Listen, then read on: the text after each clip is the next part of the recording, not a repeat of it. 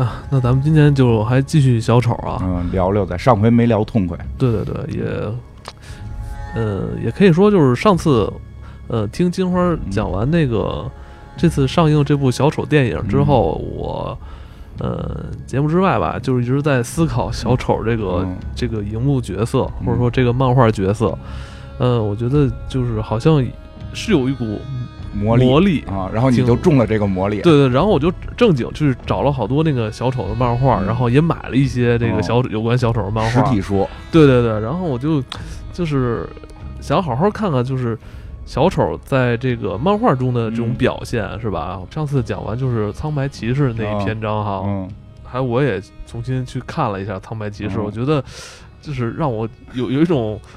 不寒而栗的感觉啊，就感觉他一一旦就是经过这个药物治疗，就是好了，病好了，病好之嗯后，这个状态其实跟我们普通人没有什么不同，啊，对，对吧？嗯。但是同时他说的话好像特别对，对，但是可能还真是对，这个说不好，反正我觉得挺就是他在他在言语间，就是这部作品赋予这个角色的魅力，就是在言语间让你觉得他的说话好像是有立场的。啊，对对对对吧？在他他的立场就是怎么说，他是疯子，但他不是没逻辑，对，他是一个有逻辑的、有立场，但是又非常邪恶的那么一个 那那种角度、啊。我觉得到苍白骑士已经看不出邪不邪恶了，但我就我会特别害怕，我老认为其实他是在装。呃蝙你就是蝙蝠侠那种态度吗？我对于苍白骑士里的小丑还是类似于夜翼，就是这他们的态度，我觉得挺好的。是吗？嗯就但我觉得很挺挺对对，蝙惊悚的。蝙蝠侠会觉得很惊悚，因为你背后总是一个魔鬼。对你现在说你好了，你会不会再出问题？就是还是要使劲揍他，说你你给我恢复过来，是吧？你给我恢复成坏人，你这嗯就你这个你对，所以像你说，对，所以所以像你说的就是你你想让一个已经表现的非常正常、非常理性，是吧？又追求呃法律建设这么一个青年人，去去说让他去暴露心底里罪恶的一面，嗯那是不是这蝙蝠侠这这一派也有问题了？对对对是吧？所以就是在这个就是瞬间，双方的这个好像呃代表立场就颠倒过来了。啊，对，是这样。所以就是就是让你可能混乱了，就是你不知道你要去坚持什么。所以有有有些人会觉得苍白骑士是小丑更伟大的杰作，就就是他真的让这个蝙蝠侠混乱了。就之前再怎么着还是个邪恶的，现在出来变成一个法律建设者的时候就更奇怪。对，然后这这次呢，就是呃，为了这期节目，就是我我好好看了一眼那个小丑这个出身，他的这个创作的这个被创作出来的这个历史啊，其实时间挺长的了。哎，对，其实他的被创造出来的历史是在二战期间，一九四零年，嗯，这算是整个 D D C 漫画史上算非常早，非常早的一个角色了。出现了。嗯，而且这个角色，呃，早期是由三个艺术家、设计师共同来完成的。对，而且这个好像还有过一些争议和哎这个法院的这个官司等等。对，而且呃，一直到这三位这个艺术家就逝世，嗯好像这个这个结都没有解开，嗯，双方好像都是也也是各执一词吧。哦有人认为就是这，他们其中有人认为这就是我一个人创作出来的小丑，哦跟那两个人没有关系。对对，然后另外一派一派观点就是，我们三个人都有有都有为为这个角色进行创作。所以现在有三个小丑。对，所以后来上上次你说他在那个呃达克赛德战争里边啊，好像就是说那那个得知其这个世界是有三个小丑，对对我觉得正好是不是也跟这个这个好吧？他的设计师是吧其有实对？其实我觉得更有意思的是，就上回咱们还提到，就是实际上可能小丑有千千万，其就对每个人可能都会成为小丑。我觉得这个嗯还是就是因为小丑这个形象，虽然你诞生在那么早，但他的形象被一直的丰满，嗯被一直的去加工，以至于后来的一些像今天可能会肯定嗯聊小丑可能会聊到的，像《致命玩笑》这种作品，对就是把这个小丑形象在不断的加工。对不断的这个变得就是更出彩，实际上是很多人加进，而且再有一点，我觉得漫画有一个特别奇妙的，就是漫就是美国漫画的这个创作形式有一个特别奇妙的现象，就是它受这个这个发行量影响，比如这发行量不好了，我肯定得停。那为什么发行量不好？就可能肯定会跟这个角色的这个故事有关，就是说老百姓不喜欢这故事，嗯然后小丑现在越卖越好，而且越来越红。嗯实际上，你你你能理解吧？就是很多时候是民众去给这个小丑也加入了很多他们想去要的元素，嗯，因为就我觉得这挺有意思，就是这就漫画里的这个进化一样，就因为会有很多这个平行宇宙的漫画，或者有很多这个这个不同画师跟作者去写小丑的故事。当哪一本销量变好的时候，那这个小丑可能就将会为下一个想去延续这个小丑故事的人做一个标杆儿。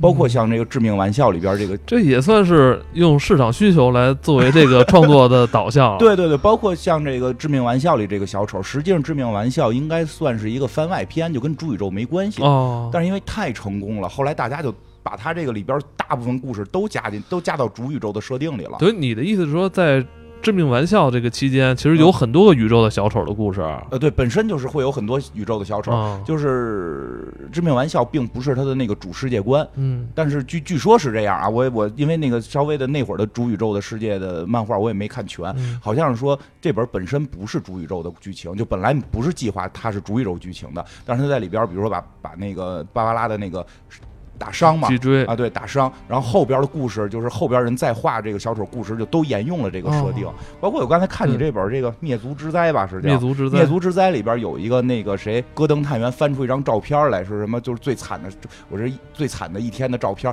还是《致命玩笑》里那张，就是重新画了一下。这个 这个他女儿躺在病床上，然后小丑从这个这个把戏团给带走。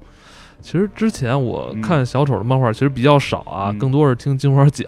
其实这次就是找来好好看，其实我发现小丑漫画，说实话，呃，挺，就是非常黑暗，啊我就可以说用“非常”来两字了，就是比远比电影要黑暗的多。呃，对，我电影还不够。不论是它这个血腥程度，嗯还是说这种剧情的这种给你带来的这种刺激，我觉得真的比电影可对而且能来的更狠。对，而且你看完之后，你会恍惚，或者说就是你你的思考甚至就没有答案。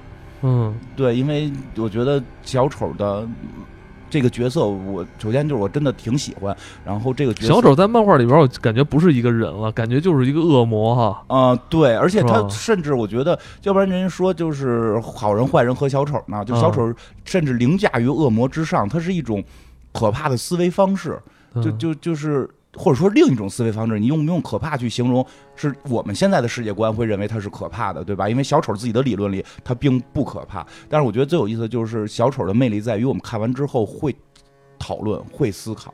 嗯，就是我刚才跟你说了，昨天夜里，然后这个收到了一个咱们德国听众的一个一个来电，我们打了大概真的三四个小时，就是会围绕着小丑去聊了很多，从从小丑的电影到漫画到嗯这个什么哲学主义，然后社会思潮，然后这种制度建设等等等等，因为它真的会涉及到很多你根本没法得出答案。如果说看完小丑的这些作品，优秀作品啊，看完小丑的这些好作品，你得出了一个答案，什么是对，什么是错，那可能这个作品我觉得就还不够好，还不够成功不。够成功。嗯小丑的作品是看完了之后，你不知道了什么是对，什么是错，你甚至陷入了混乱，你再重新去理清思路，你开始去认真思考，其实这个就成为了它的魅力，甚至是哦跟朋友之间去讨论，讨论很长时间，然后讨论到很多问题。我我觉得这事儿啊，对我来说，我不讨论它，嗯 因为我比如说现在剧情特别这个呃紧张的时候，嗯我就希望赶紧有人把他弄死，就赶紧把小丑弄死就完了，弄死不是这世界就安全了吗？嗯？对啊、是吧？像像蝙像那个蝙蝠侠也好，嗯还是戈登那个、嗯戈登探员，是吧？嗯不止一次拿着枪对着他的那个嗯脑袋，是吧？为什么就不扣动扳机呢？呃 对啊，就是后来好多人有这个疑问之后，不就产生了不义联盟嘛？不义联盟就是超人问小丑、哦是因为他们他们不敢承担这个责，就是杀掉小丑这个责任吗？呃，并不是，他们认为你你你为什么在就是就是意识就是怎么讲，就是我们心里的底线到底是什么？其实这也是小丑这些故事里边去讨论的，对。然后我觉得一会儿聊到致命玩笑，肯定哦要是我的话，反正我肯定会动手我肯定会动手。反正我我要是戈登探员，我因为我我不动手。的话，我我以以及是我家人就会是有受到这对，个如果我是戈登探员，我也会动手。我我我就是说，一了百了。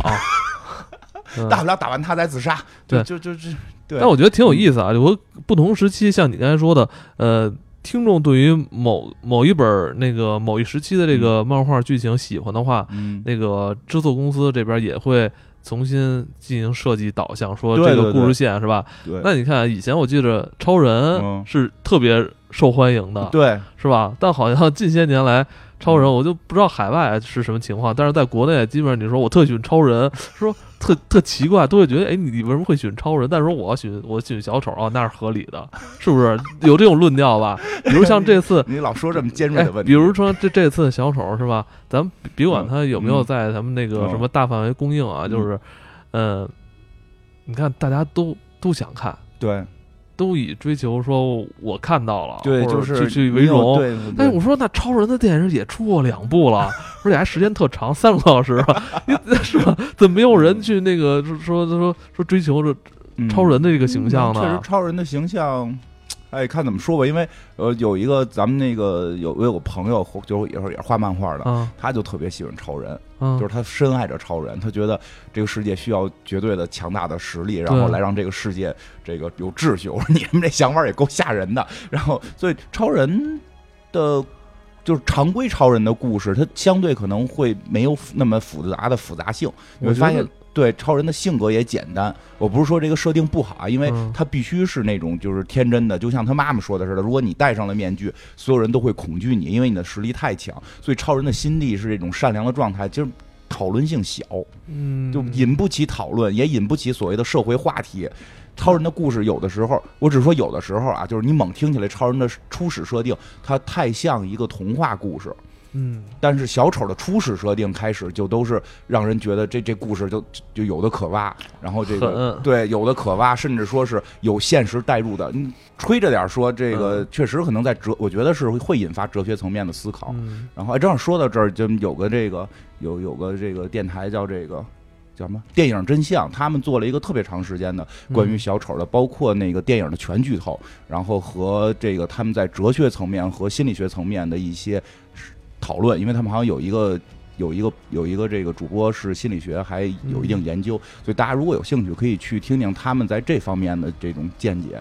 嗯对，然后反正嗯反正就是通过这次嗯，呃，我我对这个小小丑，因为最近大家热议嘛，就是呃，我付我买了好多他的漫画，嗯，是，我觉得你有点还还还有还有那个海外的，还有哦海外的英文版本，我我现在也在路上，反正没没少花钱。但是你嗯。说我喜不喜欢他，我不太喜欢他，但我疯狂想就是哎我这你就说我特别懂，就是这啊是一个特别奇怪的情绪，就是我们对于喜欢这个，我后来琢磨了特长时间啊，因为这个科幻里边一直有一种就是不叫科幻的一种说法，就是科幻里边会用过的一个思路，就是当我们的语言受到限制的时候，我们的情绪就会受到限制，因为我们对于喜欢这个词儿。不，国内国外我觉得都是一样，因为就是对于喜欢这个词儿的复杂情绪，没有太多的词汇去描述，我们嗯就是喜欢。我也喜欢小丑，但我不希望这个人出现在我现实生活里。我喜欢的，我也就买点他漫画啊就行了，对吧？我就我也对对对 但是你看就不一样，我喜欢 KK，就我喜欢小 KK，我既喜欢看他的时装秀，我也希望他出现在我生活里，啊只是人家出现不了。怎么说呢？谁带有这种正能量，或者说这这种不同能量的感觉，是让你是不是有有所靠近，还是说想远离说不太好，我就是觉得这个喜欢这个词儿都是喜欢，我喜欢 KK，我也喜欢小丑，但这两种喜欢是不一样的。嗯但是我们没有更好的语言去把它分别出来。就是说，小丑我喜欢他是由于他能给我们带来思考，让我。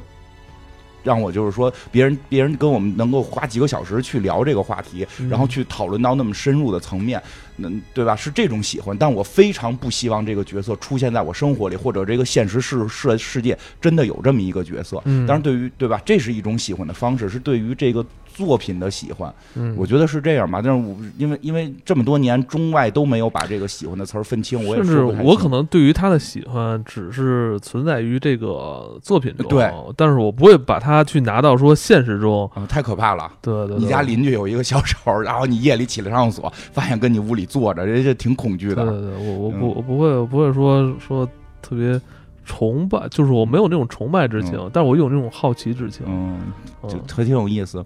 对要说说这个这个，大家为什么喜欢小丑？因为这两年啊，前前几年吧，不是两年，他还有一本单行的小丑漫画，就叫《小丑》。嗯这个在网上应该也能找到，这个是看你也买的这本啊，这本特别神奇。我觉得这本书就是翻开了小丑的新的一页。他没有，说实话，他的故事剧情没什么，没有那像《致命玩笑》或者说像我们这次电影啊，或者是那那么高。我明显看完之后没看懂他在干什么。对，他干了一些很无聊的事情。说实话，嗯就是，但是这本书特别有意思的是，主角不是小丑，嗯，主角是一个一个司机，嗯是一个黑社会的司机，对，而且是不太入流的那种，虽然岁数不小，但明显还是小弟的那种黑社会。对对对，是以他的角度，大概说一下这个具体细节已经不讲，大概说一下，就是说小丑在阿卡姆里边又一次被释放了。啊，说是甭管什么原因吧，反正因为每次这个故事开头都是小丑从阿卡姆里出来。这个，哎，对，正好顺便说一句，这阿卡姆并不是 DC 原创的名字。对，这个阿卡姆是这个洛夫克拉夫特的很多那个故事地点都是有阿卡姆小镇。对对对对对，包括后来包括就是其实是这样，他们后来有一个出版社，就是叫。阿卡姆，对我看你还有一个那个那个桌游，对吧？包括我看好多就是类类似于这个叫什么比较著名的几个几个城市的故事里边都会涉及到阿卡姆，比如要不然说路过去阿卡姆，要不然这个故事的主人公是来自于阿卡姆啊，对吧？其实他那个阿卡姆就是一个虚构的虚构的一个疯狂的那么一个城市，所以他用这个来隐喻这个阿卡姆这个医院，就是这个是有来源的。然后这个。就从阿哈姆里跑出来之后，他没跑了，就是说要释放，这消息已经大家都知道了。但是这小丑以前的这些小弟们就特慌张，因为小丑小丑的小弟们以为这个他再也出就是再也出不来了嘛，然后就大家很紧张，说老大回来了怎么办？总得有个人去接吧，对吧？然后就是一个叫强强尼吧，是叫 乔乔对乔尼乔尼，嗯，就这个乔尼就就是刚才这个乔尼是这个故事的主人公，他在这个黑社会里混得特别惨。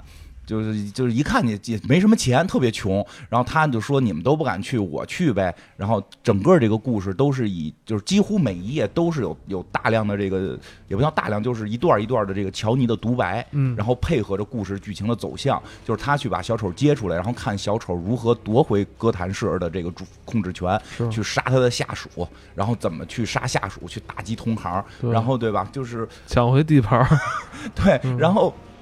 好，就是有一种说法，就是你从乔尼就能看出来，为什么我们会对这个角色有的时候会有所的这个痴迷的这种状态，因为这个乔尼是在黑社会里都混不出来，嗯，对吧？他不是一个正常的说，我们在一个这个这个白道混不出来，他连黑道都黑道黑道也不是那么好混的，白道黑道都有规则。他在整个规则现有的现行规则体系下，他根本出不了头。就所谓的这种，就是说这种阶层的这种固化，他不是说我我现在出去杀人放火，我就可以起来了。他发现杀人放火都没戏。嗯，他杀人放火没人家杀人放火放的好，对吧？对吧？特别惨，特别惨。那个后来反正小丑回来杀了一堆中层，他连中层都不算。这大高层就是企鹅人啊，什么这个谜语人啊，然后这个双面人，在这个。书里后来都出现了，对吧？然后呢，这个但是这个乔尼还面临着要离婚，这家里的情况也是一团糟啊。就是这个剧情里边，他跟他妻子还。呃，好好，好像还对这个离婚协议好像一直在争执，对这个这个问题哈。因为国外离婚协议，你一般得有个律师，免得以后出什么问题嘛。就是你应该找律师来。他媳妇就说：“你你你有你有钱雇律师吗？就对吧？咱家有钱雇律师吗？”他他是真穷。然后他为什么想跟着小丑？就是他看到小丑不光是打击同行，连自己原来的小弟活剥皮的。对吧？有一个就直接就把皮给了一美元，把皮就给剥了。说一说一美元是给这个脱衣舞的这么一个这个规范，所以他给了他的一个小弟一美元，然后就把他的小弟皮剥了，然后死在现场。所以说这漫画，我这真的比那个电影要刺激太多了，我操，看都害怕，我操，直接剥生剥皮啊！然后那个找他的原来的小弟收回我的地头，对吧？说这个地原来是我的，然后然后那个小弟特别特别的乖，说大哥，我们一一一直替你存着钱呢，您回来这些钱都是您的。然后这小丑就说，哎，别这个有一成是你的，然后有半成是你小弟的，我拿剩下的这个八点五成，然后走完走出去了。然后回手一枪就把这拿一成的给打死了，对吧？就没理由，没有没有道理，没有道理，就没有没有讨价还价的道理。我说我我全给你，你保我命什么的，没有讨价还价道理。就是这就是小丑。说这种情况下，为什么乔尼还愿意跟着他？嗯，因为乔尼就是就是一直在就自己说嘛，从一开头就一直絮絮叨叨的独白，就是说我我叫乔尼，你不认识我，但总有一天你会认识我，我将会成为一个大人物。他总有这么一个梦，而在他他现实生活他这是他的黑道梦是吗？对，就是在他的现不一定黑道白道他能成功也可以，嗯娱乐界能成功也可以，他可能在任何界能成功都行，能实现他的梦想，能成为一个大人物。其实这就是我记得我们之前也聊过什么是梦想，梦想应该是你达到一个成功过程当中的，你用什么方式，这个称之为梦想。比如我特别喜欢演戏。我希望我的梦想是通过演演演戏能够挣钱，这能称之为梦想。但是他们的梦想已经被洗脑洗成了非常简单的，就是成为大人物。就就是你看好莱坞电影里总有这种说法，说你对想不想包括一些黑人说唱也反复是这歌词是经常出现的吧？对，这大人物是什么大人物？你没有对对吧？咱们小时候这是不是也是对那个美国梦的一种讽刺啊？有可能，我觉得、对，因为因为因为咱们小时候还都会说我们想成为科学家，我觉得这个是梦想。我想成为一个大人物，你这叫什么梦想？但是他们就理解这是梦想，但是他就会发现我在现实社会里，白道甭提了，因为他都进过五次监狱了，对吧？黑道他也混不上去。这个时候发现，只有小丑的出现能让他有机会成为大人物，因为嗯小丑是打破任何规矩的人。嗯，黑道、白道的规矩他都不遵守，他甚至莫名其妙的可以杀自己的小弟，就是你连拍马屁的机会都没有，对吧？就是就是打死你都打死你，甚至连拍马屁的机会都没有，没有这个余地，所以变得更混乱。一旦混乱，他就有机会能成为一个大人物。他希望的是这种小丑让这个世界重新洗牌。啊，他就是想趁着这个跟随小丑，嗯然后呃，利用这种洗牌的机会，啊然后自己能快速上位。对，而且他确实上位了。嗯后来这个哈维就是这个双面人都约见他嘛，真跟个人物似的，对吧？？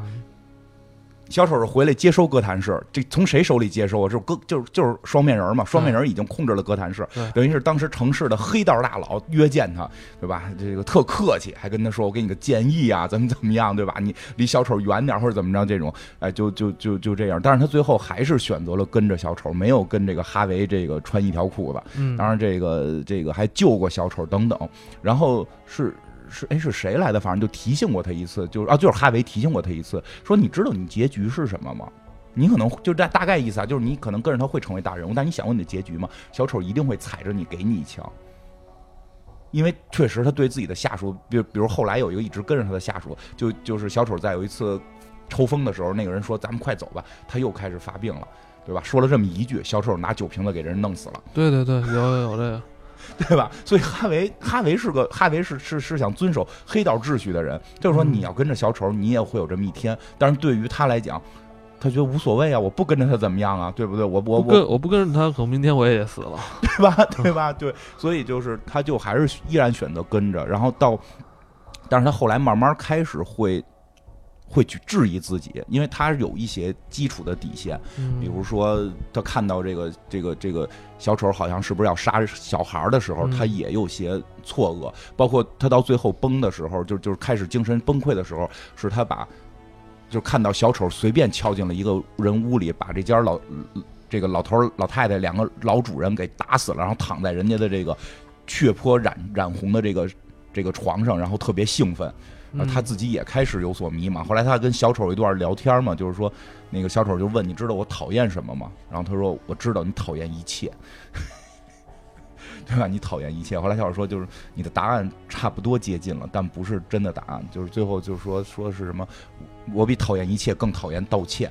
对吧？就就就因因为因为这个人后来一直在向小丑道歉，就就就等等这些吧。嗯对对对，电影里边其实就是诺兰那三部曲，好像跟这本关系还那个形象是特别画的特别像特希斯莱杰，特别像嗯特别像希斯莱杰的，就是那种疯狂的状态。然后反正最后结尾的时候，蝙蝠侠被这个特别逗，被双面人给叫来了。双面人说就是我们黑道解决不了了，你你来吧。对。其实你看蝙蝠侠形象特别逗，他不是白道，也不是黑道，对，他是在中间的一个灰色的地带。然后这个蝙蝠侠出来就把小丑给打了，在打小丑的时候，小丑就把乔这个乔尼就是这个漫画的主人公，当做人质，当做人质，最后甚至就枪真的枪杀了他，打了他没打死，好像给下巴给打了。然后这乔尼反正后来就是神志不清，就就就就也感觉也疯掉了。就他里边一直在说，就那个哈维也一直在说，说小丑是一种病毒，哥谭市不能再承受一次感染了。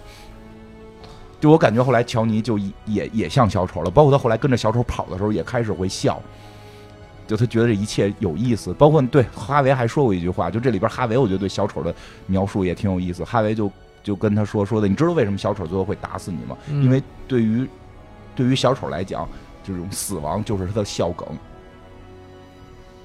就就就是说实话，就是小丑的好多思维的最终最终的根源是对于死亡的漠视，对于生命的漠视。他提的好多理论其实都好像就还 OK，好像真的是有一定道理的。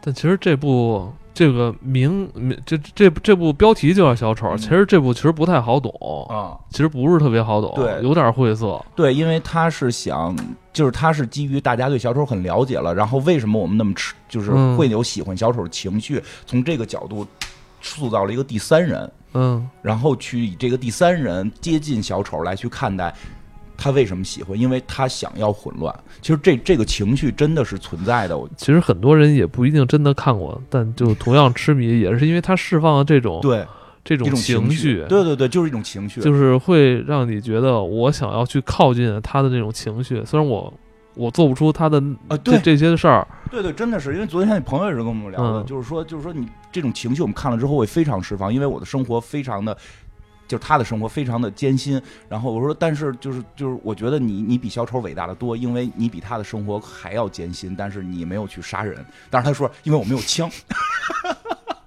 我后来都劝他说：“那你就别有枪了，好吗？你就不要有枪了。”然后这个这个对，说起来就是，哎，我不知道大家什么感觉，就你你有没有就小时候，尤其是那会儿在某些这个高中的时候，压力特别大的时候，学业压力特别大的时候，因为再加上我们家给我的压力是非常非常之大的，我的生活就像在牢笼里一样的时候，嗯我每天期盼着地震。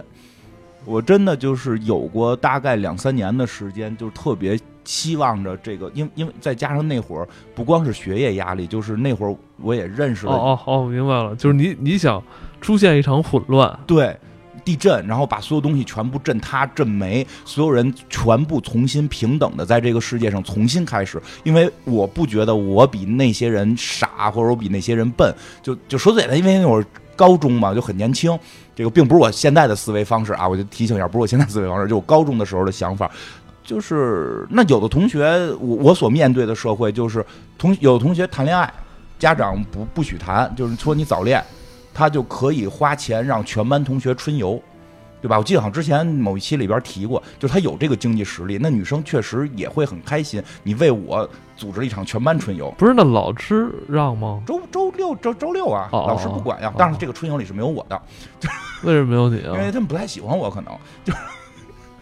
可能怕你那个疯疯癫癫话 会搅局吧。对我确实小时候也疯疯癫癫的，就是是他们是不带我的，就是所以这个事儿，在你的成长过程中，算是一个对你比较伤害比较大的一件事儿。嗯，也不是太大吧，但确实会有，嗯确实会有，真的。然后包括去跟喜欢的女孩第一次走进，我人生跟女喜欢的女孩第一次走进电影院的时候，让我知道了什么叫差距。就别人指着电视，就是电影里放的那些大超市、会员超市，就说我们都来这里买，你也可以来。我说我都不知道什么，东西买什么？就就是嗯我你像我上高中的时候的那个会员超市，哦，大型会员超市哦第一次进中国，这一般老百姓是不可能去得起的。不至于吧？真的你高中你们家你爸不是还挺是的？但是我遇到的就是我，其实说实话就在这儿，就是我们家在高中的时候，我们家钱不少，啊但我面对的同学可更厉害。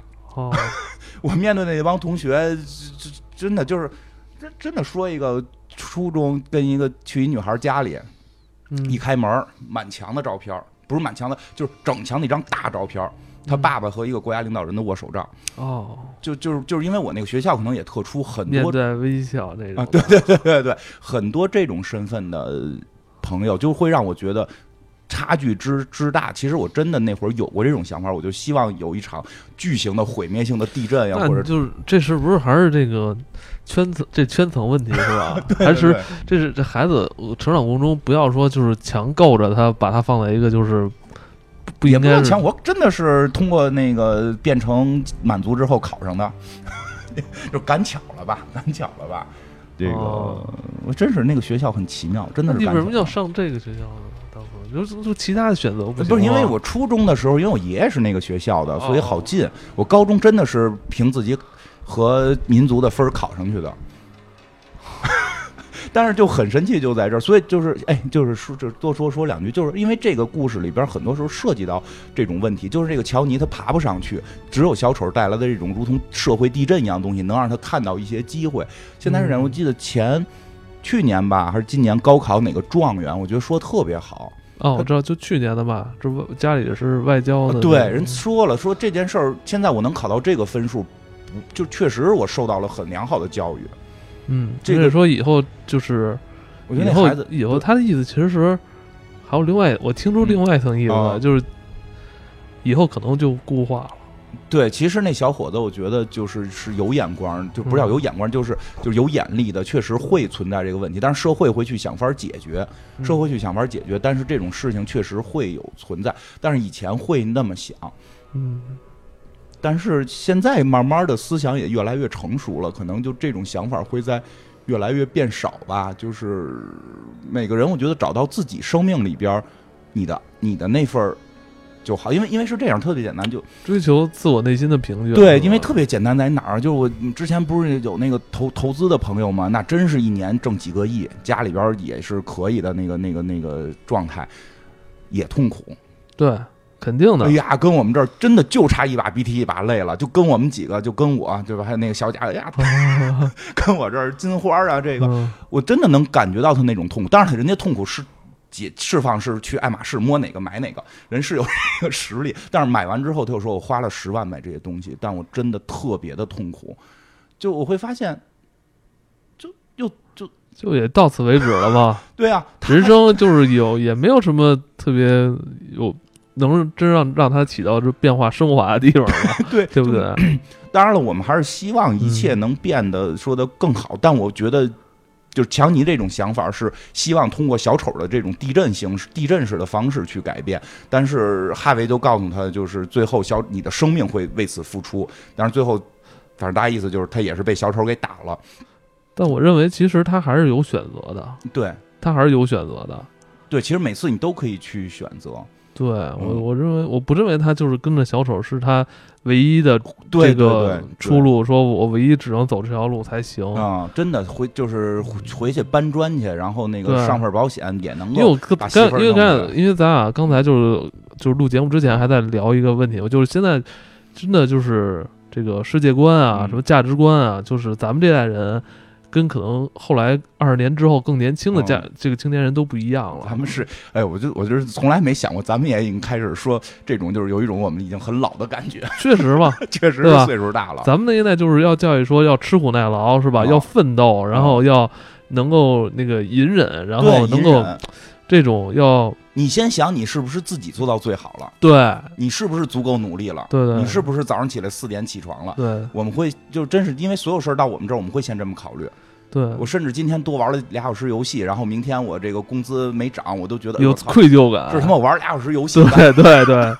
但是可能现在现在就是不对变了吧？而且所以可能也就是现在这种可能更多人的价值观就是，呃，或者说这种价值观所映射出来的这种弊端，可能与这个小丑上面的一些会有可能会有一些关联。嗯，会有一些吧，因为我还看了一个，我今儿过来还看了，我特别好玩，好大家的留言，我觉得特别有意思。我还看了一个朋友圈的一个朋友，我也不知道是不是咱们听众，因为我朋友圈里有好多就是影评人什么的，这个别的 KOL 他们发了一个这个这个截图，说是他在，也可能是别人别人拿，反正就说这个他在英国看的。说看完之后，他心里边就很很别扭，因为这个，我觉得这片好就好在，就是说小丑的故事好就好在，你看完了之后你是别扭了。我看我这些漫画，我看完都特别别扭，就是别扭，你就就看对了，不是。但是我但是但是我是这样，我就是。那拿看这种漫画作为一种发泄，我就把我身体里可能特别不好那种负面情绪，借着这漫画发泄发泄出去，就看完就完了。那挺好，那挺好，这安全了。说他就是也别扭，我看也别扭。他别扭之后，他出来说正好在英国，说是在哪个广场看到这边有一堆环保主义者在在游，在这个集会。嗯，然后那边又是一个他没具体说，就是什是什么什么的一帮这个组织在集会。他说的他就会。感觉到，就是到底小丑所带动的这种无序化，就是因为小丑这个形象在漫画也好，电影也好，其实是无序化的代表，嗯嗯就就是混乱，就就这种混乱是不是真的能让这个世界变好？他所传达的理论，或者说他所看到的问题，都是真的，都是我们现在这个社会真实存在的，但他给的解决方案到底是不是对的？所以嗯他其实看完之后心里边儿矛盾，不知道对与错，就就这种感觉，其实就会让我觉得还挺有共鸣的。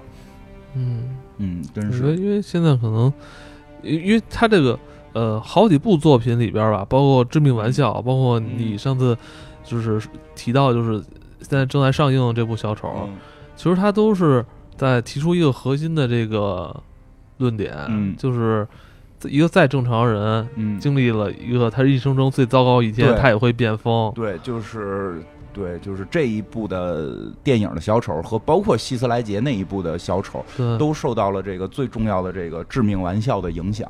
小丑现在就是这么火，但嗯其实真正关注小丑背后故事的人其实不并不多。觉得是不是这种玩笑作者以前那个听过相声，可能 你跟我说说，我也觉得是，就是喜我第一回欢过这看也觉得，个侯侯宝林大师，我也觉得这不是偷我们侯宝林大师的梗吗？你讲半天，相似，反正不是百分之百一样，但是相似。嗯、一个九十度的旋转，嗯，对吧？就是一个九十度的旋转，然后这个这个，对吧？你讲半天，我们侯宝林大师早就讲过的故事。对，那个先介绍一下这个《致命致命玩笑》，应该算是整个呃小丑的这个故事，甚至他就是说核心本吧，嗯。说是这个里边比较重要的一篇。对对对，是的比比较重要一篇，像刚才金花介绍了，在这个故事线里边，小丑是把那个戈登探长女儿的这个脊柱打碎，嗯。然后还给拍了裸照，嗯，嗯，甚至原最早原著里边还有一些更过分的事儿，。据说是我也没看过了，就所以说，你这这种剧情，他妈电影怎么可能拍出来啊？对吧？对啊，嗯，好多人都说你你就直接拍致命玩笑不最好吗？估计也不好意思，不好弄。通过这个故事，也算是把小丑这个人物的性格特点哈立起来了。对，就是进一步的立到了一个高度，可以这么说，立到了一个高度，也成了标大杆大。大概是哪年的，你知道吗？哎，这一下想不起来，九几年吧？你有查吗？我都我查。二十年前嘛，20年二十年前。前，那应该就是九十年代末，嗯，九十年代二十年，那时候。具体具体时间俩百度。那其实也算新了哈，也算新的，也可以说算新，也可以算算跟四十年代比算新。对，跟四十年代比算新。你要想他的这个寿命已经是八十岁了嗯嘛，，对。然后这个主要他这作者还是这个这个守望者的作者，嗯，嗯，但听说后来跟 DC 闹的关系也不太好。是吧？啊？但是你从画风里边来看，好像跟守望者好像也不太像。啊，，因为画风是另外的人。是吧？啊，就是他的就是他是那个编剧，编剧啊。对对，啊有很多说法了，说他光这个剧本就光这本书的剧本写了十几万字儿，哦，每一张画它有详细的描述，这张画应该是什么样的构图，然后是这个这个分镜，然后细节，哦就是它会要表达很多东西。你比如说它的前后呼应，其实有这这个这个美式漫画有的时候挺好看，嗯像这本书的这个就是。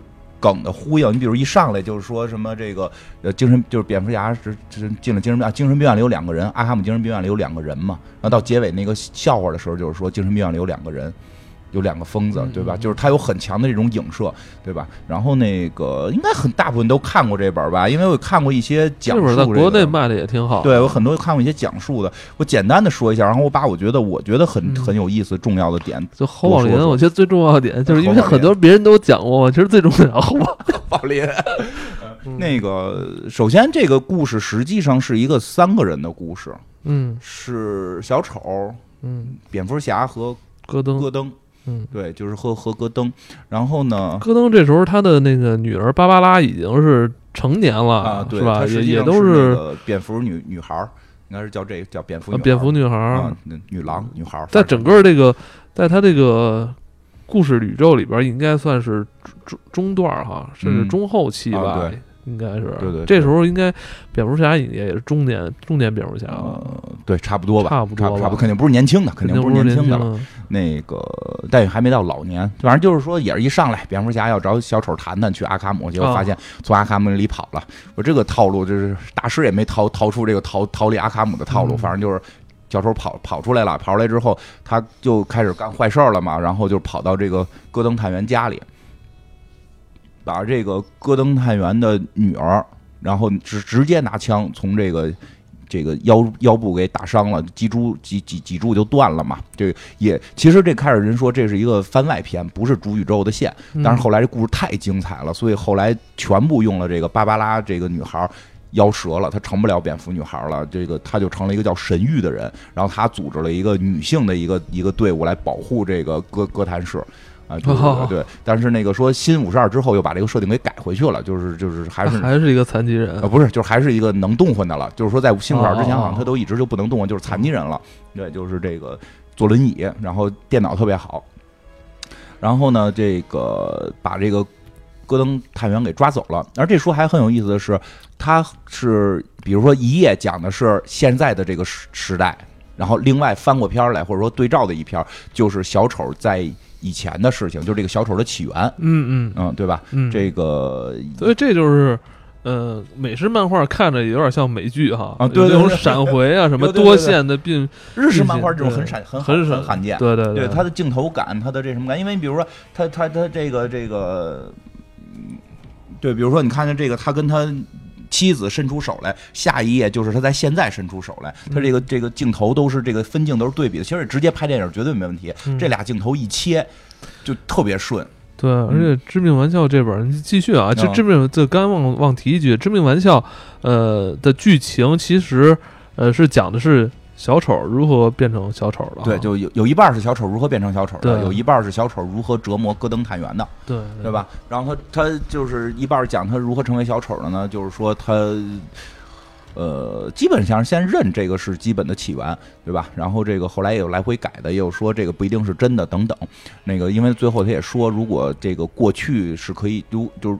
叫怎么讲？他希望过去的记忆是一个选择题嘛？就我希望能选我的过去。嗯，然后呢，他这里边说的是他妻子怀孕了，要生孩子。他呢，好像本来是个化工厂的工人吧。然后呢，这个非想当这个脱口演员。但是呢，好像也不太可乐，也是一个郁郁不得志的中年人啊，有点像刚才那个书里的乔尼。对对对对对，很像。这两本你一块看，很像，他非常像乔尼的啊，很像。然后这个脱口秀说的不太好，也没有人乐。然后呢，他这个媳妇，他回家跟媳妇儿嗷，跟媳妇儿嗷嗷，他媳妇儿就啊，就嗯了一下，就嗯什么嗯，就什么时候嗯，对吧？对吧？这个。生活中可能也经常常见，然后后来就开始哭啊，我错了，我都养不起你等等这种，他就想我必须干一票大的。我觉得他这个还好，他这个真的是有一个经济压力的，他孩子要出生了，对，他是有个经济压力的，他所以他就准备铤而走。所以我觉得他的理由吧，比乔尼那个更让人信服，就是说我是要为家人，要为未出生的孩子去做一件事儿，对。是吧？但是乔尼那就是我要成成一个大人物，人物是 什么？我不不知道。对对对，所以他这个起源就是说给了一个更明确的，真的是不是为了什么梦想这种事儿了。他这个他这真是为了生计了，孩子要出生了，然后他妈连房租都交不起，然后邻居也看不上，因为房东也看不上他，所以他就是最后决定，哎，要干一票大的，就准备加入黑社会了。嗯，当然了，跟跟这跟乔尼遇到的问题一样，黑社会也是有规则的。你也上不去，对吧？就是他这会两边这么这么对着演，咱们先把他这个起源讲了吧。就是这个有俩黑社会的就跟他说说的，哎，兄弟，今儿晚上干完这票大的，咱们就赢了。你说咱们要去那化工厂怎么走怎么走？然后呢，说说的就是特别简单，你只要过去了就行。说但是呢，你有一个条件，你得穿上我们这制服。这制服呢，就是一红色的一帽子。嗯，他都傻了，说这不是大坏蛋红这个什么红豆罩的帽子吗？他说大这个我不能就是假扮。他说就没有红豆罩，谁戴这个帽子谁就是红豆罩。所以今天你戴，你就是红头罩，就是就是，明白就给他扣上了。说他就是啊，还没扣上，他就准准准备干这个事儿。我干完这票大的，我就能够这个这个养孩子了。就是突然警察叔叔来了，以为警察叔叔抓他们呢，结果不是，是告诉他你媳妇儿死了，你媳妇儿这个这个这个这个去世了。好像是什么热奶吧，什么被反正被家里一个 不起眼的小家用电器给电死了，给电死了，一尸两命死了。哎呀，他很痛苦，他很痛苦。之后的另一个问题就是，那我没这个需求了，嗯，那我就不要去从事黑社会这个项目了。嗯，但是黑社会的这个大哥，那已经肯定是都提前安排好了，必须是你啊，对吧？因为我今儿晚上就要行动了，我必须需要这么一人，我没工夫再找新人了，对吧？反正就强摁着他，就就要去干这个事儿。结果在干的过程当中呢，这个蝙蝠侠也是虎了吧唧，蝙蝠侠来打击罪犯来了，以为他真是红头罩，就给他揍了，应该相当于，嗯或者说踹了怎么着，就但其实在这块儿，我会想到这个人物当时这个心理的这种复杂。嗯嗯，他本身要去经历去做他这个人生第一次次的坏事坏事儿，感觉比这第做这第一次坏事儿，然后想参与一场这个黑社会的这个这个行动，啊对，这对他来说已经压力就很大了。而且他当时已经发现被坑了，因为那两个就是他带着他去那俩人就说，哎，这个是红头罩啊，这个是红头罩，我们我们都都是然后同时他他就得知了他这个妻子这个去世，意外去世，就是让他这个人整个就是嗯濒临崩溃啊。对对对，然后反正是这个蝙蝠侠是给他，相当于我觉得是蝙蝠侠给他弄下去的吧？嗯，你就你觉你觉得是吗？他他他应该是蝙蝠侠当时就是吓唬他了一下，啊，然后他就跳了，好像是自己对吧？对，就是说不太好，说不太好，反正肯定跟蝙蝠侠有关，就肯定跟蝙蝠侠有关。因为我觉得是在短时间里边儿，一个这种本身就是唯唯诺诺的这么一个郁郁不得志的中年人，在短时间里边儿遭遇到了极大这种刺激，是吧？还遇见了蝙蝠侠，我觉得因为蝙蝠侠之前说我这面具就是为吓唬人嘛。对。咱们大街上你想想，你你偷偷正正偷自行车的时候，嗯出来一蝙蝠侠，你不吓疯了？对，所以我觉得他当时确实是崩溃了。对，崩溃了，就掉进了这个跳也好，掉也好啊，这个反正好像有个镜头，蝙蝠侠可能是要救他，也没抓住。嗯，然后呢，这个掉进了这个化学缸子里，嗯再出来，他这个脸呀、头发呀就变成了这个白脸绿头绿发了，嗯就成为了这个疯狂的小丑。这是他给的自己的这么一个起源故事。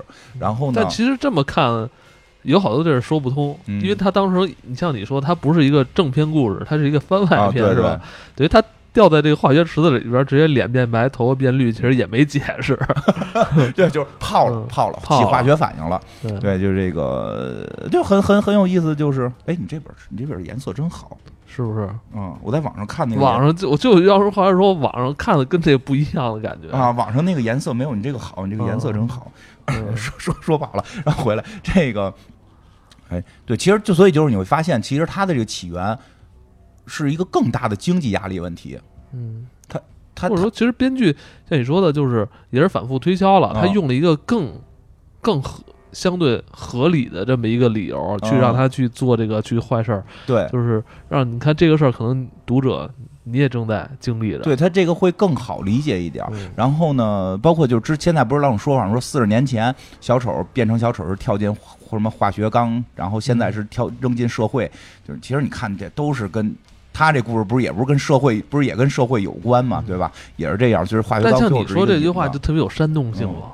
就认为你们现在过得不好是社会的问题，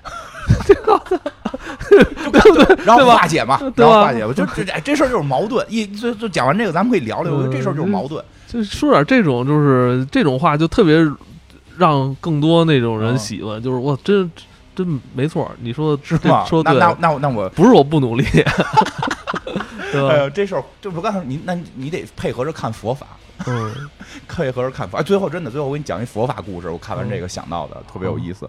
然后这个这是他的，就是他回忆的那一部分，而现实这部分是什么呢？我觉得特别现实这部分，哎呦，反正我就搁这里边最伟大的是那戈戈登探员，嗯，对吧？他把这个戈登探员的女儿给打伤之后扒光了。对，拍了裸照，拍了裸照，然后呢，把这个戈登探员给掳走了，嗯。掳走把这个戈登探员也给扒光了，然后弄得跟 S M 那儿拴个链子，弄好像还往那个戈登探员的这个这个捅东西了，嗯，是不是？我觉得原版 原原版肯定，我操，反正写的挺那什就是么的，我操，就是极尽的这个这个侮辱你，对然后同时他这个设定，他这做的真是让你非常的心里会不就是别扭的地方就在于，他还找了一群人来，一群人来看他。全是这个原来马戏团里被看的这些，比如侏儒啊，然后胖女人呀、什么这个双头人啊，这些就是这些怪人。其实真的，你就是你就会去想，其实那些人人也是人类，但是我们原先就是中国没有这个文化，当然西方就有这个看马戏团这个文化。他们在被看的时候，他们是什么心理，对吧？就是想没想过这些人的心理状态？嗯就是就是，其实这是一个非常不人道的行为。然后人现家也是为生计嘛，对，也可以这么说。所以现在后来有好多那个片子会去表演这个关于马戏团的事儿嘛，嗯就是这个说不太好了，就但是就是说，他现在嗯让一堆畸形的来看戈登探员，就是你是一个正常人。然后戈登探员是个正常人，然后那个平时你就是从马戏团来看，你你应该是去看畸形，但周围都是畸形人的时候，你是不是就变成了畸形？就到底谁是畸形？是取决于谁的数量多少吗？就是就是他会有这这这一部分会有这种反思，让他甚至就是去 进行了很多语言性的这种这种叫什么这种他的哲学思路。对他其实是试图想给戈登探员进行一番洗脑。对，其实这个还不是。呃，还甚至还有更残酷。对，这只是初始，还有更残酷，就把这戈登探员。我跟你说，把戈登探员那个那个扒光，还对他进行了一些这种我类似于性虐待这种行为吧，然后还试图去让他看自己这个女儿芭芭拉的这个裸照。对对对，把他给搁到一个类似于鬼屋的地方，然后四周放着他这个这个芭芭拉的这个裸照。这个太对，就对于一个。父亲来讲，这是一个极具痛苦的事情。然后呢，回来之后呢，就是看完回来之后，他就开始又继续的洗脑，就是去讲，就是你们人类不就是想要秩序嘛，什么这种，对吧？其实大概意思就是，就是，但这个社会就又又怎么样？大家不都像疯子一样嘛，对吧？这个世界又这么疯狂，然后你们所谓的这个秩序又又是什么，对吧？就是这个是，就有人说会会说到这块，或是不是会有所谓的虚无主义啊？就是那。那我们认为生需要尊重生生命，然后这个社会需要秩序，这是不是一种价值观的输出？这个世界真的是应该这样吗？会不会这个世界就是本身就应该是杀戮，是是是是这种这个像动物一样？我觉得我觉得是有些事儿，嗯，因为大家现在什么事儿都要去那个辩证一下嘛。但我觉得有些事儿是不是不需要辩证？比如说咱们这人类同族不应该自相残杀，是不是这个就不？不太需要去去上升到什么，这也要讨论讨论是吧？很有意思嘛。对对对。所以我就觉得有好多是是是作为一个这个人人是吧？咱们不是说老说高于动物吗？其实但其实你也是一种动物嘛，哺哺乳类动物嘛。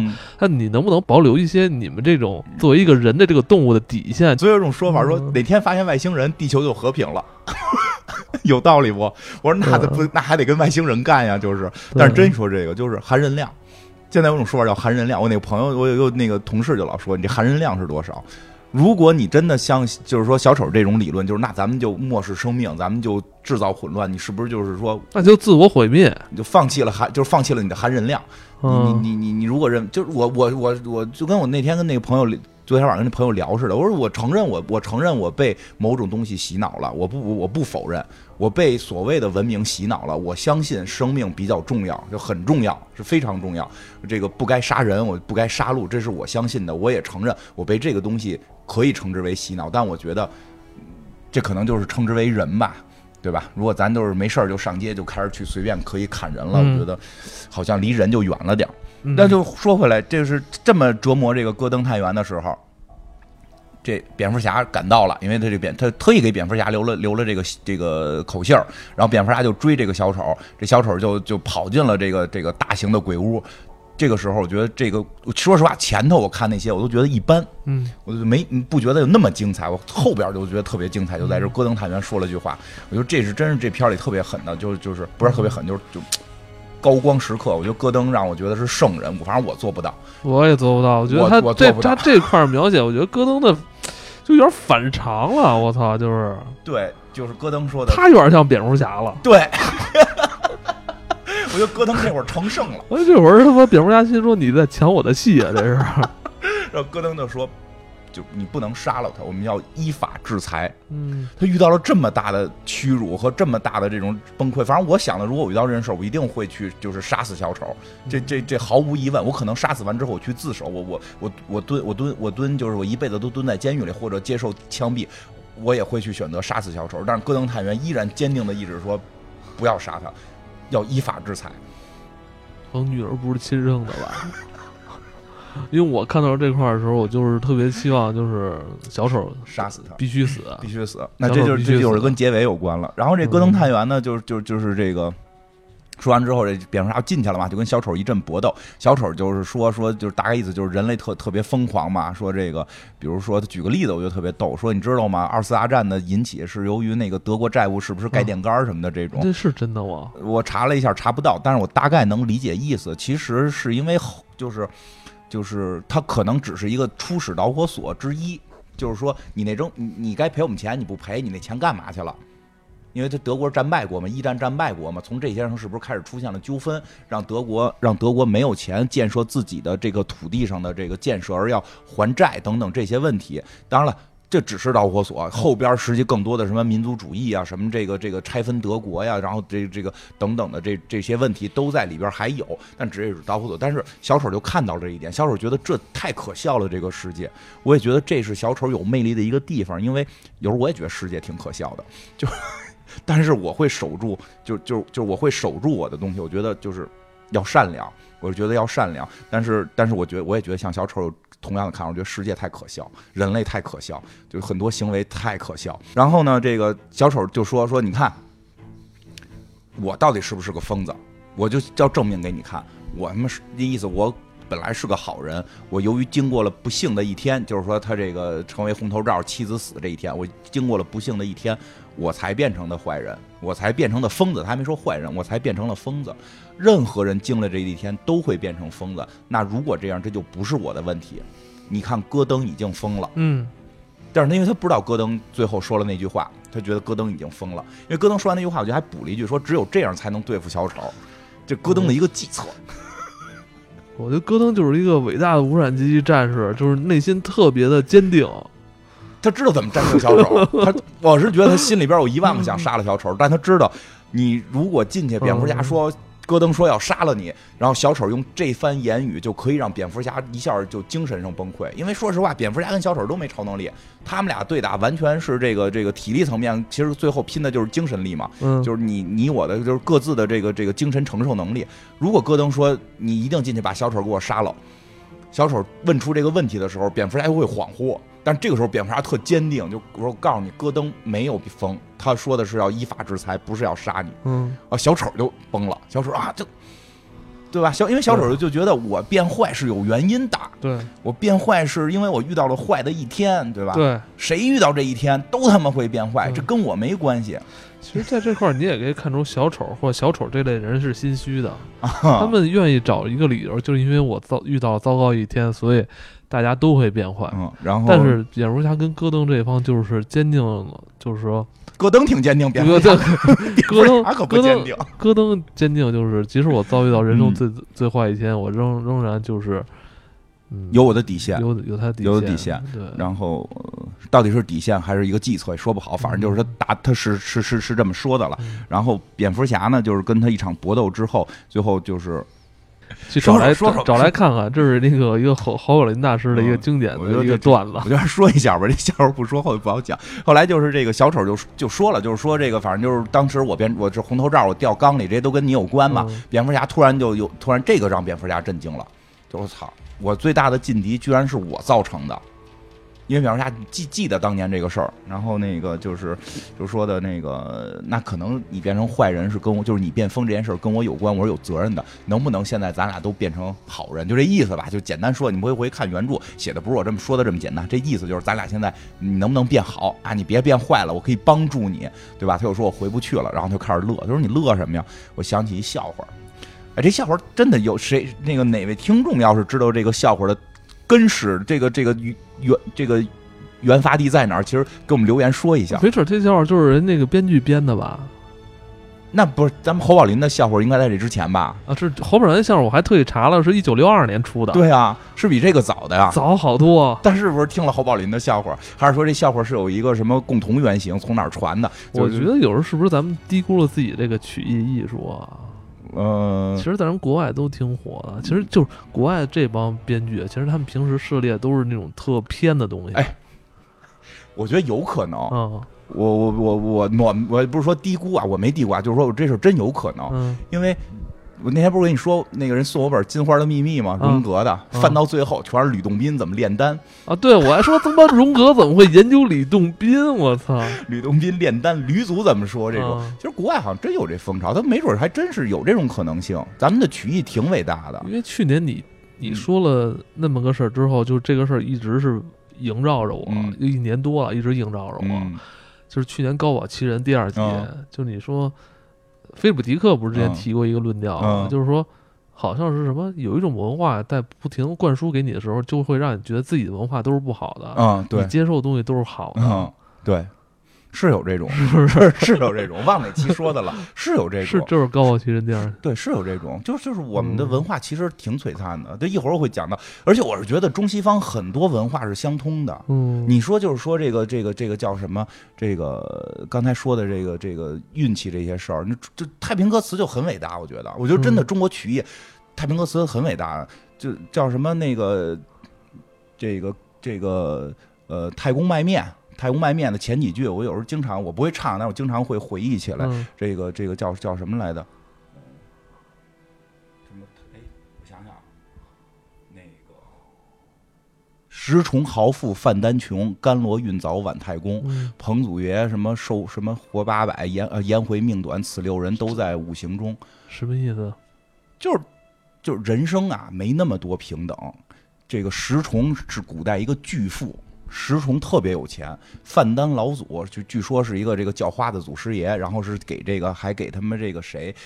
孔子这个他是一叫花的祖师爷，还给过孔子粮食，所以后来说孔子要还叫花子，就是说所有儒学的人、学儒的人见到叫花子必须给钱，就是还范丹老祖的钱。范丹老祖是个要饭的，这范丹是穷人，嗯，都是都是历史名人嘛。甘罗运到，甘罗六岁当宰相，晚太公就是太姜子牙是六十岁，这个传说里六十岁学艺，什么六八十岁挂帅，那就是非常大的岁数，成为了这个这个嗯这个周周国的这个周朝的这个元帅。嗯，对吧？然后这个彭祖爷就是咱们古代传说，这大哥活了八百岁，这当然是传说了。然后这个彭祖命命长，颜回命短，就是颜回是孔子的学生，孔子觉得他是能继承自己大业的，结果死孔子前头了。这么伟大的人还死孔子前头，说要不然儒学能够更厉害，在当时。嗯说这六个人都在五行，就是说都在这个世界当中，所以没有那么多所谓的完全平等。嗯其实，我觉得我有时候心情不好的时候，我就回忆一下这六个人，对吧？谁知道你 什么时候发达？这哦对吧？就就有有这种想法了。对，其实真的是这个这个这个这个老艺人的很多。很多东西这种魅力，我觉得有可能影响他们。来说到这个到底是个什么故事吧？这别这个小丑就说了一个 咱们刚才说了，提到了荣格、吕洞宾，哦，八仙什么八仙过海是姜子牙，哎，对，就菲利普迪克，呃没没有人小丑能讲成这样，我跟你说，这是我们的特长，嗯就什么都来。哎，这侯宝林大师这笑话是个什么笑话呢？嗯就是这个醉酒，哎，醉酒。侯宝林大师讲的是俩酒鬼，嗯这个这大家自己听，俩酒鬼弄一手电筒，这个也是他讲是啊，说有两个疯，在一个疯人院里有两个疯子，他们逃跑了。然后呢，在跨过在这个这个房顶上跑嘛，逃跑嘛，跨过一个这个房与房之间的这个鸿沟的时候，嗯就得跳过去嘛。第一个人跳过去了，第二个人不敢跳。然后呢，第一个人就说：“我这一手电啊，啪一打一道光，你顺这光爬过来。嗯”第二个人就说：“你当我是疯子呀？”嗯，对吧？说我才不信你呢！我爬半截儿，你把灯关了，我就掉下去了。哎呦，这个特别，我觉得还挺逗的，挺经典的，挺经典的。我就说一下，这为什么还是想讲讲这笑话啊？啥意思呢？我猜，我不。当然，大家一般会说这俩疯子啊，就是，这我嗯 因为这这个这个笑话，我还特意找动画片儿，啊因为现在只因为啊对电电影里没有，但动画片儿有吗。对对对对对 你因为我我我我在宾馆看相声 TV 是吗？啊，哪个相声 TV 不是就这个动画啊？这个动画片啊啊嗯，蝙蝠侠的这边致命玩笑的动画片，对，然后我在看那个漫画的时候，我就我在想，那个蝙蝠侠就是至少就是，呃，怎么说呢？应该是面无表情、严肃，然后就保持严肃就保嗯保持严肃，完了就 ending 了吧，嗯，是吧？呃我万万没有想到是蝙蝠侠跟他一起狂笑，就跟别人说嘿，哈哈，嘿嘿嘿嘿，就蝙蝠侠居然在笑。对，然后呢，然后就是最著名的这让我特别惊讶的是，对，然然后后我还特意找动画片儿也看这样吧。动画片笑的更邪乎，然后对，然后小丑还说了就，哦，你你务必要原谅我。然后全片儿全部都是哈哈哈和嘻嘻嘻，对，然后整个这一页的九宫格全是哈哈哈嘻嘻。但是有一个特别著名的镜头就出现了，就是有一个剪影，蝙蝠侠的一只手杵进了这个。就是在影子里边，他的手跟小丑的胸口融为一体，然后小丑仰天长啸，然后蝙蝠侠是低头低头怪笑，蝙蝠侠笑的更阴阴险一点儿。然后到底他们俩这个是个什么结尾？对，到底是蝙蝠侠拥抱了他，还是说蝙蝠侠用自己的手伸进到他就是心脏心脏是吧嗯？弄死了他，没有结果，没有结果。没有结果，就这个就结尾了。对，但是这你看，所有的就是嗯小丑的漫画，其实他还有一方面想验证的一点，就是他想告诉蝙蝠侠，其实咱俩是一样的。对，就回到那个笑话。嗯那笑话是什么意思？大部分都能看出来，这笑话说的是蝙蝠侠跟小丑两个人。因为一上来这个故事的一开始的第第一句话就是在这个精神病院里有有两个人，对吧？然后当时是一个是一个是蝙蝠侠，一个是假小丑，嗯，嗯，是吧？是是，对吧然后呢，这个这个结尾的时候呢，变这个小丑讲这故事的时候，也是在上来说精神病院里有两个疯子，那明显就是会指代就是这他们俩嘛，对吧？这个能理解。但就是说，在在在我后来思考了一下，这到底是怎么个什么个意思呢？我我想到的啊，因为我爱讲笑话，这笑话的笑点在哪儿？在于当第二个疯子说“你以为我是疯子”，就是大家会。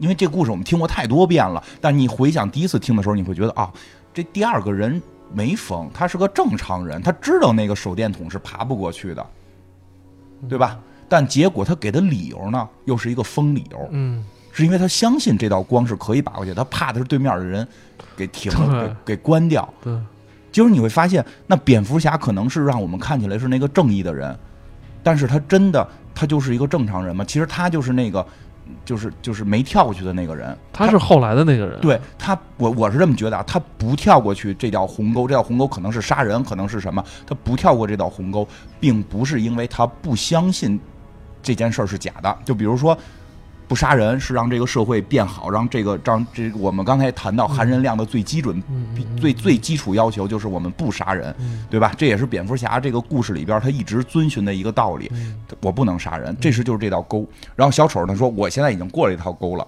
我这儿有一条路，你可以顺着这条路过来。蝙蝠侠拒绝了这条路，嗯就两种可能，一种可能他不相信有这么一条路，有这么一条路是可以可以走向正义的，就是可以走向成正确的；另一种他相信有这么一条路，而是他自己不敢走向这条路，他怕别人骗他，他掉下去或者怎么样，他他并不是否认有这条路，嗯嗯，所以蝙蝠侠是在是是到底是我们从外界看他是没没跳沟，但是他到底是疯子还不是疯子？嗯当然了，从这个书结尾就蝙蝠侠听懂了这个故事，所以他开始笑。他知道，其实蝙蝠侠内心知道我在有些时候该杀人，就是就是我我我这么揣测啊，就是他可能觉得我某些时候该杀人，小丑。这个说的说到点儿上了，所以他最后杀没杀是从这儿来的，就是他到底最后是到底是个疯子，还是一个他根本就不相信有这条道的人？嗯对，其实反正这个这个这个笑话，我后来是觉得大概是这个意思挺。经典的，嗯而且我觉得这个可以跟《苍白骑士》一起看，能呼应上。我操，对对对对，苍白骑士就很有意思，就是他变成正义的了，他变成对，他用法治去解决这些问题了。苍白骑士，说实话，最后我也没太想明白，对吗？我总感觉对，因为我觉得我像叶毅的认知就是，我觉得小丑真的做的对，我没挑出毛病。对我，所以我就就看完之后特别后怕的一点，就是你发现还是这副皮囊，他说的这套理论，让你觉得确实是对的。啊，就这个就是它奇妙的地方吧，就是因为有的时候大家真的所以它这就是就像一个谜题一样。，对。所以我觉得有时候我发现，就是小丑也会出一些这种谜题，像谜语人出现一些谜 谜语人那，太简单了，对吧？甚至还有他他本身他像他在《苍白骑士》里边也就验证了他比双面人更双面人。嗯 啊，因为你不知道他什么时候就会又回到他一下就会变成原来的那个怪兽，这种就是嗯就是变成小丑那样，真真真是其实有关那个小丑的故事漫画，其实还挺多的啊。嗯就是呃，不管是国外现在正在连载的期刊，还是说国内之前引进过的一些合订本，嗯呃，不论是故事的这个，不论是这个故事性啊，还是这个、呃这个人物的这种人物设计，其实嗯都非常出色，嗯，都非常出色。那个 D，呃，而且金花，你是认为 D D C 的那个画风一直都是好于漫威？对对，因为漫威，是吧？嗯，对，因为漫威有的时候就是这几年也和差不多了，就嗯也不是，因为漫威有些，因因为我个我个人比较喜欢看那个就是番外，就就是嗯，就不是正宇宙，就是就是番外都番外比较好好玩嘛，就因为嗯这样 DC 的番外都很黑暗，然后那个漫威的番外也也都挺有意思，但是在番外层面，DC 做的太好了，漫威的番外都胡画，就真的好多那个画风就都是画崩了的。哦他我不知道他是个什么路子，是有点追求那种快餐化是吧？啊对对对对，但是他的有些主角就是你觉得。看完哎呦真他妈逗完特也挺刺激的，但是好像你细看好像没那么精致是吧？我觉得都没到你说这层面，就是直接嗯就是崩了，我都不理解我为什么要继续看，因为有的时候因为看错了，以为是是不是同人的？对对对，真有这种，因为嗯。因为有的时候我是看过后几本，我觉得哎这个故事挺不错，我想看看前边发生了什么，发现它前面的故事都是画崩的，就是嗯。也可能是我这个这个这个，至少我看的 DC 的这些漫画可能都相对比较经典一些，我觉得在画风上还确实是比漫威好一块儿。但总之，我觉得嗯，美漫啊，其实呃，很多朋友一直在问啊，美漫跟日漫区别。嗯其实最简单的就是日漫美漫的呃字儿多，而且画面因为彩彩色嘛，对，彩色，而且画面确实确实都非常精致。你像那个美漫嘛，这么薄薄一本儿，其实你可以看一晚上，嗯啊，字儿非常多。非常多，薄薄一本儿可以看一晚上。然后，呃，其实你你，我真觉得看的时候你会觉得，这、比在网上看更过瘾。就因为之前我我有些在网上看吧，其实它那色彩没那么好，对，其实色彩问题，色彩还真是差挺多的。我没想到就是我也没想到分。辨率的问题，它一是不是扫描扫描的问题，你这这个致命玩笑比我看致命玩笑好看太多了。我看那个都是灰黄不拉几的关，键它这个，如果嗯你喜欢这、这其中的故事的话，其实确实，呃，漫画可以带给您的故事比电影可能更哎丰富。你说这个特别对，嗯想起来了，刚才就要说什么，我就讲个讲个那个佛教的故事。嗯 我我有人说我岁数大了，你是要以这个佛教故事作为结尾，啊差不多吧？你吧我我也要配合你，呵呵呵呵笑一下是吗？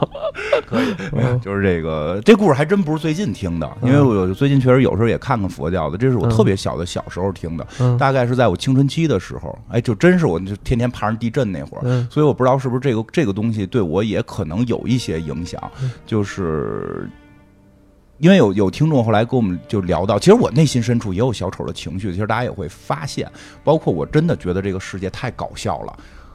这方面我就跟我小，我觉得我喜欢小丑这方面占很大一因素，我就看到了世界的搞笑，对吧？然后呢，这个当然我我会守住一个善良的这个底线在这儿，但是，呃，每个人心中应该都有小丑，我觉得这个话嗯说的是有道理的。对他为什么能够带动那么大的情绪？因为每个人内心深处都有这些情绪。嗯，嗯，然后呢，这个都有这个情绪呢，就是但我内心其实是挺带蝙蝠侠的，就是在黑暗暗地里去揍他们，我觉得还挺过瘾的。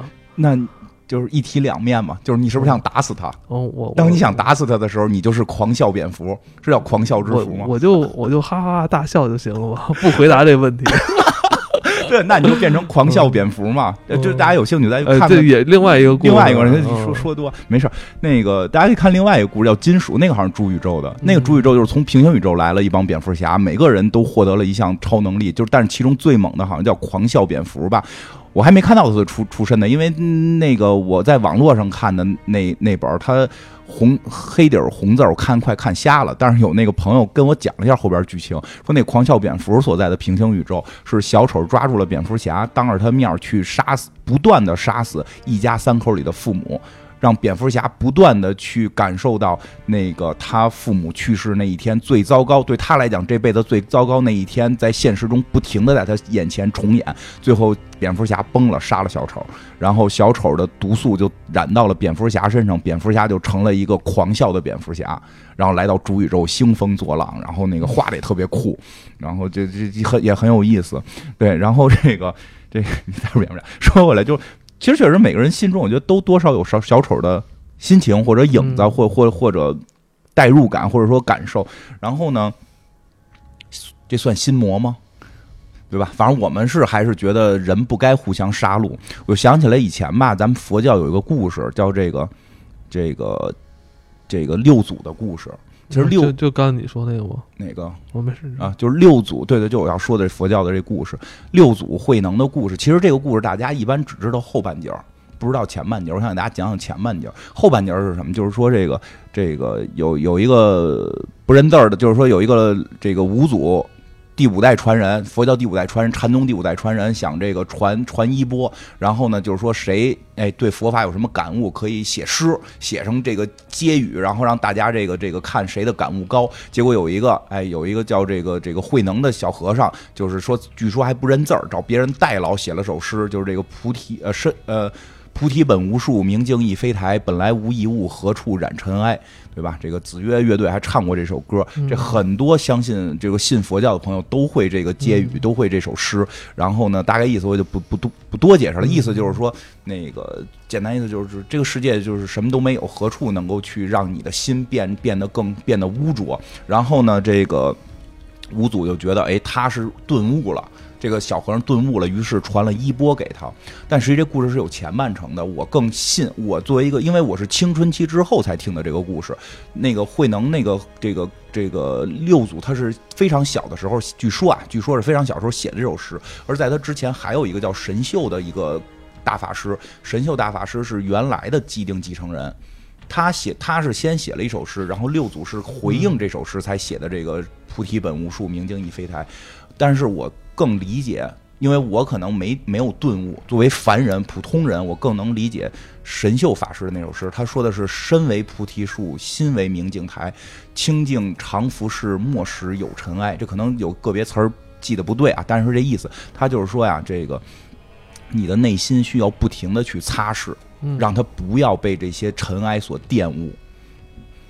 当然，从顿悟角度讲，慧能的更高，就是你你你你的心可能都根本就不存在，你就就是有执念了，就是这个。你这个可能就是说对人的这个要求太高了。对我对我觉得我到不了那到不了那个到不了境界顿悟的境界。我们先到就是内心有什么东西，我们就经常去让它保持我们的清清净。